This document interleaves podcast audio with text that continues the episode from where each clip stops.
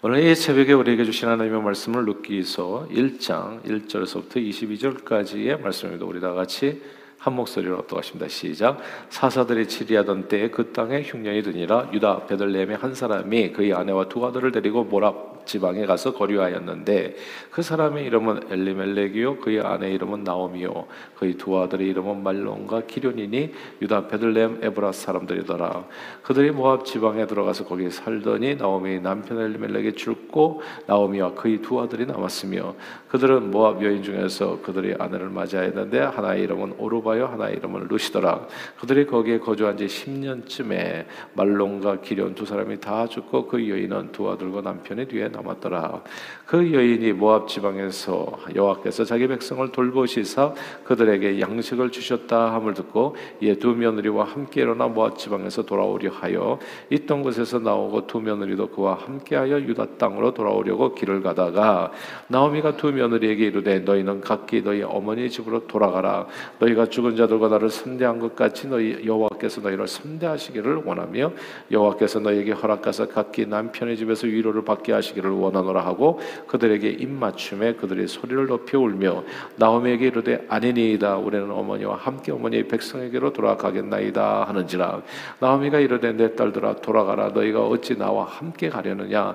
내 태중에 너희 남편들 아들들이 아직 있느냐? 내 딸들아 되돌아가라. 나는 늙었으니 남편을 두지 못할지라. 가령 내가 소망이 있다고 말한다든지 오늘 밤에 남편을 두어 아들들을 낳는다 하더라도 너희가 어찌 그들이 자라기를 기다리겠으며 어찌 남편 없이 지내겠다고 결심하겠느냐? 내 딸들아 그렇지 아니하니라. 여호와의 손이 나를 치셨으므로 나는 너희로 말미암아 더욱 마음이 아프도다 하매 그들의 소리를 높여 다시 울더니 오르바는 그의 시어머니에게 입맞추되 룻은 그를 붙잡았더라 나오미가 또 이르되 보라 내 동서는 그의 백성과 그의 신들에게도 돌아가라니 너도 너희 동서를 따라 돌아가라 하니 루시 이르되 내게 어머니를 떠나며 어머니를 따르지 말고 돌아가라. 강권하지 마옵소서. 어머니께서 가시는 곳에 나도 가고 어머니께서 머무시는 곳에서 나도 머물겠나이다. 어머니의 백성이 나의 백성이 되고 어머니 하나님이 나의 하나님이 되시리니 어머니께서 죽으시는 곳에서 나도 죽어 거기 묻힐 것이라. 만일 내가 죽는 일 왜 어머니를 떠나면 여호와께서 내게 벌을 내리시고 더 내리시기를 원하나이다 하는지라. 나오미가 루시의 자기와 함께 가기로 굳게 결심함을 보고 그에게 말하기를 그치니라. 이에 그 두 사람이 베들레헴까지 갔더라. 베들레헴에 이를 때 온 성읍이 그들로 말미암아 떠들며 이르기를 아이가 나오미냐 하는지라 나오미가 그들에게 이르되 나를 나오미라 부르지 말고 나를 말하라 부르라. 이는 전능자가 나를 심히 괴롭게 하셨음이니라. 내가 풍족하게 나갔더니 여호와께서 내게 비어 돌아오게 하셨느니라. 여호와께서 나를 징벌하셨고 전능자가 나를 괴롭게 하셨거늘 너희가 어찌 나를 나오미라 부르느냐 하니라. 나오미가 모압 지방에서 그의 며느리 모압 여인 룻과 함께 돌아왔는데 그들이 보리 추수 시작할 때 베들레헴에 이르렀더라. 아멘. 어, 마태복음은 아브라함과 다윗의 자손 예수 그리스도의 계보라라고 하는 이 구절로 시작합니다. 예수 그리스도께서 누구의 자손으로 오셨는지를 설명하는 내용이죠. 과연 예수님은 믿음의 조상 아브라함과 하나님의 마음에 합한 다윗 왕의 후손으로 이 땅에 오셨습니다.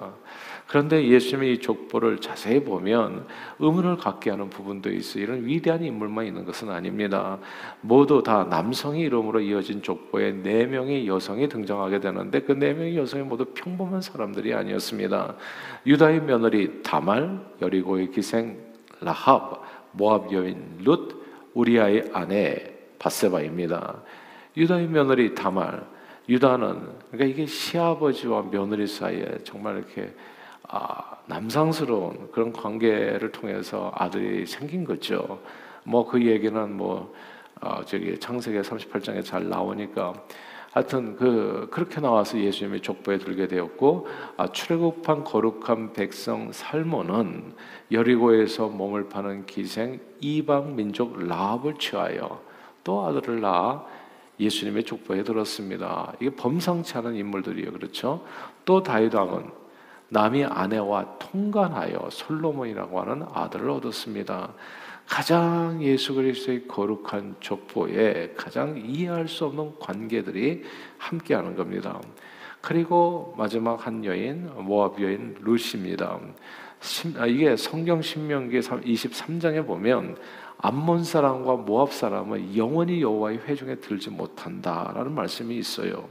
그런데 어떻게 모압 여인 루시 버젓이 여호와의 총회 정도가 아니라 가장 거룩한 예수님의 족보에 들어올 수 있었을까요? 우리는 정말 이것이 알고 싶은 거 아니겠어요? 이제 그 내용이 오늘 본문에 이제 룻기서의 이야기가 되어지는 겁니다. 어떻게 모압 여인 룻이 예수님의 가장 거룩한 족보에 그 이름을 올릴 수 있었을까? 이거 정말 신비한 일 아닙니까? 그, 그 내용이 오늘 본문에 나온다고요. 아, 루시의 시어머니 나오미는 유대 땅 베들레헴 출신입니다. 하나님이 함께 하는 하시는 그 거룩한 땅에서 이제 이 나오미라고 하는 루스의 시어머니가 태어난 거죠. 나오미라는 이름의 뜻이 희락입니다. 기쁨이에요. 더할 나위 없는 기쁨. 그러니까 하나님 나라에서 정말 더할 나위 없는 기쁨. 기쁨을 어제도 보니까 우리 헌화식에서 태명의 기쁨이가 있더라고요. 정말 더할 나위 없는 기쁨으로 태어난 아이가 아, 그 나오미였습니다. 그리고 그 땅에서 그 땅에서 하나님은 나의 왕이라고 하는 그 의미를 가진 남편을 만나게 됩니다. 엘리멜렉. 그래서 그 사람과 결혼을 하게 되죠. 근데 어쩐 일인지 하나님은 나의 왕이라는 그런 의미를 가진 엘리멜렉 남편이 유대 땅에 흉년이 드니까 모압 지방으로 아내와 두 아들을 데리고 이사를 가게 됩니다. 이게 먹고 살기 위해서 어쩔 수 없이 갔다고는 하지만 모압 땅은 하나님께서 기뻐하시는 것이 아니었습니다. 하나님의 땅에 머물러야 되는데 우리는 때로는 뭐가 좀 힘들어지고 어려워지면 주님을 떠날 때가 있어요. 삶이 어려워지고 그러면 뭐 11조 하는 것도 힘들어지면은 잠시 교회를 떠났다가 다시 돌아오겠다. 뭐 이렇게 생각하시는 분들이 있잖아요. 11조를 한동안은 뭐 할 수가 없겠다. 뭐 이렇게 결단하는 경우. 사람은 흉년이 들고 어려움이 들면은 주님 앞에 더 가까이 나가려고 하기보다는 그냥 잠시라도 그 어려움을 모면하기를 원한다고요. 근데 그때 신앙을 저버리는 경우가 적지 않습니다. 이 모압 땅으로 이사 갔던 엘리멜렉이라는 사람이 바로 그런 인물이었어요. 정말 그 이름 자체가 좀 부끄럽잖아요. 여호와는 나의 왕이라고 고백을 하면서도 자기의 삶은 그러면서도 행동은 하나님을 떠나서 갔었던 겁니다. 그렇게 간 그 땅에서 엘리멜렉은 잘 살기 위해서 갔는데 그 땅에서 먼저 죽게 됩니다. 그리고 모압 땅에 정착해서 이제 두 아들과 함께 이제 과부가 된 거죠. 어머니 나오미가. 그래서 살아가고 있으면 거기서 이제 또 두 아들도 결혼해 가지고 또 이제 좀 잘 정착해서 살만하다 싶을 때 한 10년쯤 지났을 때 두 아들도 그만 갑자기 이렇게 어머니 앞서서 다 죽게 됩니다. 그러니까 이게 처음부터 그 땅으로 가서는 안 되는 거죠. 하나님을 떠나서는 안 되는 거죠. 그러니까 우리는 때로 신앙생활 하다 보면 여러분 반드시 어려울 때가 있어요. 시험 받을 때가 있고 힘들 때가 있습니다. 내가 계속 이 교회를 다녀야 되나 질문이 될 때도 있고요. 근데 그 고비를 잘 넘기셔야 됩니다. 그때 떠나면요, 이제 무합 땅으로 가버리는 거예요. 하나님을 또 잊어버리는 겁니다. 흉년과 같은 이런 시험은 오늘 본문에 나오는 이 나오미만 당하는 시험이 아니에요. 신앙생활을 하시다 보면 항상 그런 어려움과 시험은 이런저런 내용들이 우리에게 올 때가 많습니다. 그때 내 마음을 잘 붙들고 주님을 바라보고 어디 왔다 갔다 할 생각하지 말고 주님 앞에 더욱더 가까이 나아가서 그 시험을 이겨야 되거든요. 근데 암튼 이 가정은 그렇게 떠나가지고 이제 그 엘리멜렉도 죽고 그리고 두 아들도 다 죽게 돼서 여기는 이제 쌍과부댁이 아니라 완전히 triple 과부댁이 되고 만 거예요. 다 여자밖에는 남지 않았던 겁니다. 자, 오늘 본문은 지금부터 수천 년 전 이야기인데요. 여성들이 거의 생활 방편이 없었을 때였죠. 오직 대들보 같은 남편을 의지하고 살 수밖에 없었던 그 시절에 남편들이 다 죽어서 그 대들보가 다 무너져 내린 겁니다. 나오미의 삶에는 더 이상 아무것도 기대할 수 없는 완전한 절망이죠. 한국에서 이런 이런 표현이 있더라고요. 이 생망이라고. 이번 생은 완전히 망했다입니다. 아무것도 기대할 게 없다. 깡거리 그냥 완전히 진짜 바닥을 쳐버렸다. 오늘 나오미가 고백하는 것처럼 내가 풍족하게 잘 살기 위해서 모압 땅으로 갔는데 하나님을 떠나는 순간서부터 잘 살기는커녕 완전히 이 생망이 되어버린 거예요. 이번 생은 완전히 깡거리 망해버린 겁니다. 아 그런데 이번 생은 완전히 망해버린 이 생망 인생이 다시 일어서게 됩니다. 이제 우리는 그걸 알고 싶은 거예요. 간신히 일어나서 입에 풀칠하고 먹고 살다가 죽는 종류가 아니라 엄청난 부자가 됩니다. 다시. 그리고 후에 예수 그리스도의 족보에까지 그림이 그 이름이 오르는 어마어마한 사건의 중심 인물이 돼요. 이건 완전한 인생 역전입니다. 폐색에 짙었던 구의, 구의 말, 말로 험는 것 같은 정말 만화 같은 일이 벌어진 거예요. 자, 이 모든 놀라운 축복의 비밀이 오늘 본문에 나와 있어. 그래서 신앙생활에서 우리가 잠시 갈짓자 걸을 때 있고요. 왔다 갔다 하다가 헤맬 때 있고, 그래서 그냥 정말 이게 더 좋은가 하고 하나님을 떠났다가 완전히 이생망 되어 버리는 경우도 참 적지 않아요. 그러나 그때 회개하셔야 됩니다. 요나가 고래 뱃속에 들어가서 회개하잖아요. 탕자가 쥐염 열매를 먹다가 회개하잖아요. 주님 앞에 돌아오시면 항상 하나님은 넓은 품으로 우리를 안아주시는 겁니다. 가론 유다와 베드로의 가장 큰 차이가 뭐냐면 가론 유다는 포기했다는 거예요. 목을 메어서 포기해 버렸고 베드로는 포기하지 않았어요. 사람만 있으면 돼요. 사람만. 사람만 있으면 하나님께서 그 인생을 붙들어 주십니다. 그리고 다시 일으켜 주세요. 완전히 깡그리 망한 것 같은 인생도 하나님께서 그 코에 생기를 불어넣으시면 다시 일어서게 되는 겁니다. 죽은 뼈 같은 인생들이 다시 살아나게 되어지는 거예요. 이런 놀라운 축복이 바로 나오미의 삶에 있게 되어졌는데 어떻게 그런 일이 벌어졌는지가 오늘 본문에 딱 한 단어로 설명되어 있습니다. 우리 다 함께 8절 한번 같이 한번 읽어볼까요? 8절을 읽겠습니다. 8절 같이 습니다 시작. 나오미가 두 며느리에게 이르되 너희는 각기 너희 하나님의 집으로 돌아가라. 너희가 죽은 자들과 나를 선대한 것 같이 여호와께서 너희를 선대하시기를 원하며 아멘. 여기서 선대라는 단어를 주목해야 됩니다. 선대라는 단어에 동그라미를 치세요. 이 단어는 히브리어 헤세드입니다.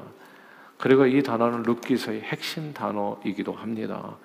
그리고 우리 모든 죽을 수밖에 없는 인생들을 다시 불러일으키는 magic word가 되기도 해요. 이건 기가 막히는 언어입니다. 헤세드. 헤세드. 어떻게 여호와의 총에 영원히 들 수 없었던 저주받은 모압 백성이 언감생신 감히 예수님의 족보에 그 이름을 올릴 수 있었는지를 설명하는 그 놀라운 비밀이 이 단어 안에 담겨 있는 겁니다. 헤세드. 히브리어 헤세드는 변함없는 사랑, 자비, 긍휼, 은혜, 신실함으로 해석할 수 있는 단어입니다. 하나님의 성품을 가장 잘 드러내는 단어 딱 하나를 신구약 성경에서 꼽으라고 한다면 그게 헤세드가 됩니다. 하나님은 헤세드입니다. 그래서 신약 성경에서는 요한이 그렇게 얘기하죠. 하나님은 사랑이시다. 그게 헤세드인 거예요. 그러므로 오늘 본문 8절 말씀은 나오미 두 며느리 모압 여인 룻과 오르바가 시어머니 나오미를 선대했다, 헤세드했다. 이게 무슨 뜻이겠어요? 정말 신실한 마음으로 섬겼다, 사랑으로 섬겼다는 의미가 되어집니다. 그리고 오늘 본문 8절은 서로를 주님의 사랑과 긍휼로 불쌍히 여기며 그 사랑을 실천하는 자에게 하나님께서도 역시 그 사람을 선대 헤세드 한다는 것을 보여줍니다. 하나님께서는 서로를 선대하는 사람을 서로를 향하여 헤세드를 실천하는 사람을 헤세드의 사랑으로 축복해 주십니다. 서로를 불쌍히 여기며 헤세드를 실천한 사람에게 그 인자와 사랑과 극률과 자비와 은혜를 넘치도록 베풀어 주십니다. 저는 오랫동안 마태복음 5장의 산상수 5장에서 7장까지 나오는 오리를 가자는 자에게 심리를 가지고 거뒀달라는 자에게 속옷도 내어주고 맨뺨을 치거든 오른뺨도 내어주고 원수까지도 사랑하라는 이런 말씀을 처음에는 이해를 잘 못했었어요. 왜냐하면 그게 마이너스라고만 생각했기 때문이에요. 손해 본다고만. 내가 누구를 그렇게 선대하면 나는 얻는 게 뭐가 있나 말이지. 내 거 다 내 인생은 마이너스인데. 예. 근데 마이너스가 아니더라고요, 그게. 내가 누군가를 그렇게 선대하면 뭐예요? 너희가 나를 선대한 것처럼 여호와께서 너희를 선대하기를 원하노라. 내가 오래 가자는 자에게 심리를 가지면 하나님께서 내게 그렇게 축복해 주시는 거더라고요. 내 인생에 공고하고 힘들어졌을 때 하나님께서 진짜 1, 2도 갈 수 없을 때 누군가 나와 함께 심리까지도 가주는 사람을 만나게 되어진다는 거. 하나님의 은혜가 내게 임하게 된다. 내가 누군가를 긍휼을 베풀고 사랑을 베풀고 은혜를 베풀고 구제하고 섬기고 봉사하고 나누고 그렇게 삶을 갖다 시어해 줬을 때 하나님께서 나를 선대하게 된다. 사도행전 10장에 보면요. 고넬로라는 사람이 나와요. 이 고넬로라는 사람이 하나님 앞에 기억되는 하나님께 선대를 받은 사람이 됐어요. 하나님의 헤세드가 그 가정에 임했다고요. 어떻게 그거 보면 사도행전 10장 1절, 2절, 3절에 보면 그 비밀이 쫙 나와 있어요. 고넬로가 하는 여호와를 경외하는 사람이었다고요. 그리고 그의 기도와 구제가 다른 사람에게 베푼 헤세드가 하나님 앞에 기억이 됐다는 겁니다. 그래서 하나님께서도 역시 그 고넬로의 인생을 헤세드 해주셔서 고넬로에게 넘치도록 축복을 부어주시는 것을 보게 됩니다. 예수님께서는 누구든지 대접을 받고자 하는 대로 남을 대접하라. 누구든지 선대받고자 하는 대로 하나님 앞에 햇세드를 받고자 하는 대로 너희도 남을 햇세드 하라고 말씀하셨습니다. 내가 받고자 하는 대로 남을 햇세드 신실한 사랑으로 대접하고 섬기면 바로 그 놀라운 사랑과 섬김을 상대로부터가 아니라 하나님께로부터 직접 받게 된다는 얘기입니다. 그래서 성경은 얘기하자 서로를 불쌍히 고 인자하게 하여 서로 용서하기를 하나님께서 우리를 용서하신 것 같이 하라고 그렇게 말씀하는 겁니다. 예수는 그렇게 십자가에서 자기의 목숨을 내어 주기까지 우리에 대한 하나님의 헤세드 사랑을 실천함으로써 하나님의 보좌 우편에 앉으셨습니다. 그러므로 저는 저와 여러분들의 가정에서 교회에서 그리고 언제 어디서나 헤세드 하나님의 하나님의 사랑과 긍휼을 실천하며 살아가는 오늘 하루가 되기를 바랍니다. 나오미와 두 과부는요 서로를 불쌍히 여김으로 하나님의 선담을 받게 됩니다. 특별히 나오미 며느리 룻은 죽기까지 제가 차라리 죽기 전에 여, 당신을 떠나는 일은 없을 겁니다. 이게 시어머니가 더 이상 아무 희망이 없는 사람이거든요. 그냥 늙은 여인이에요. 능력도 없고 힘도 없고 돈도 없고. 그냥 참 불쌍한 시어머니. 자기는 젊잖아요, 아직. 밖에 나가서 구걸이라도 할 수 있고, 무슨 노동이라도 할 수 있고. 내 시어머니는 이미 늙었다고요. 자기가 떠나는 순간은 시어머니는 죽을 수도 있어, 길 가다가. 근데 그 불쌍한 자기 시어머니를, 이게 이방 여인이잖아요. 자기 인생도 있잖아요. 근데 불쌍한 그 여인을 향해서 끝까지 내가 차라리 죽을지언정 당신을 떠나지는 않겠다. 끝까지 그 시어머니를 섬겼습니다. 오늘날 이렇게 이런 아, 며느리 보기는 정말 어렵죠, 그렇죠? 그러나 오늘 성경 그렇게 설명해 주는 거예요. 그 헤세드의 사랑으로 실천하고 애를 쓰는 사람들, 그런 사람들에게 하나님께서 어떤 은혜를 주시는지 불쌍한 시어머니를 버리지 않고 헤세드의 사랑을 실천한 나오미 아니 룻 나오미에게 실천한 룻 룻은 하나님께 헤세드의 은혜를 입어서 아브라함과 다윗의 자손 예수 그리스도의 계보에 절대로 오를 수 없는 모압 여인의 신분으로 오르게 됩니다. 이 생망, 이번 생은 망했다고 생각할 수밖에 없는 상황을 완전히 돌이켜서 가장 축복된 인생으로 인생 역전을 이루게 하는 이 놀라운 헤세드의 사랑이 오직 예수 그리스도 이름으로 오늘도 저와 여러분의 삶에 넘치기를 기도합니다. 그리고 그 사랑이 여러분의 삶을 온전히 주장할 수 있도록 우리도 역시 주님이 우리를 사랑하신 것 같이 서로 사랑, 서로 사랑이 그게 서로 헤세드의 사랑으로 서로를 선대하라는 뜻이거든요. 선한 말로 은혜를 끼치고 행실로서 또 남을 도울 수 있는 대로 최선을 다해서 돕고 서로에게 헤세드 사랑을 실천해서 이 땅에 아름다운 하나님의 나라를 가정에서 이루시고 부부간에 그리고 교회에서 그리고 사회 곳곳에서 이루어 가시는 저 여러분들이 다 되시기를 주님 이름으로 축원합니다. 기도하겠습니다. 하나님 아버지 죄로 인해서 이번 생은 모두 망해버린 인생들을 불쌍히 여겨 예수 그리스도의 십자가 은혜의 햇살의 사랑으로 구원해 주시고 그 은혜 가운데 영생의 소망을 바라보며 살게 해주심을 감사드립니다. 그 십자가 햇세대의 은혜에 감격한 마음으로 우리도 서로를 사랑하며 살게 해주시오. 주님의 선대하심의 축복이 오늘 우리의 삶에 더욱 풍성히 넘치는 하루가 되도록 우리의 발걸음을 온전히 주장해 주시옵소서. 예수 그리스도 이름으로 간절히 기도하옵나이다. 아멘.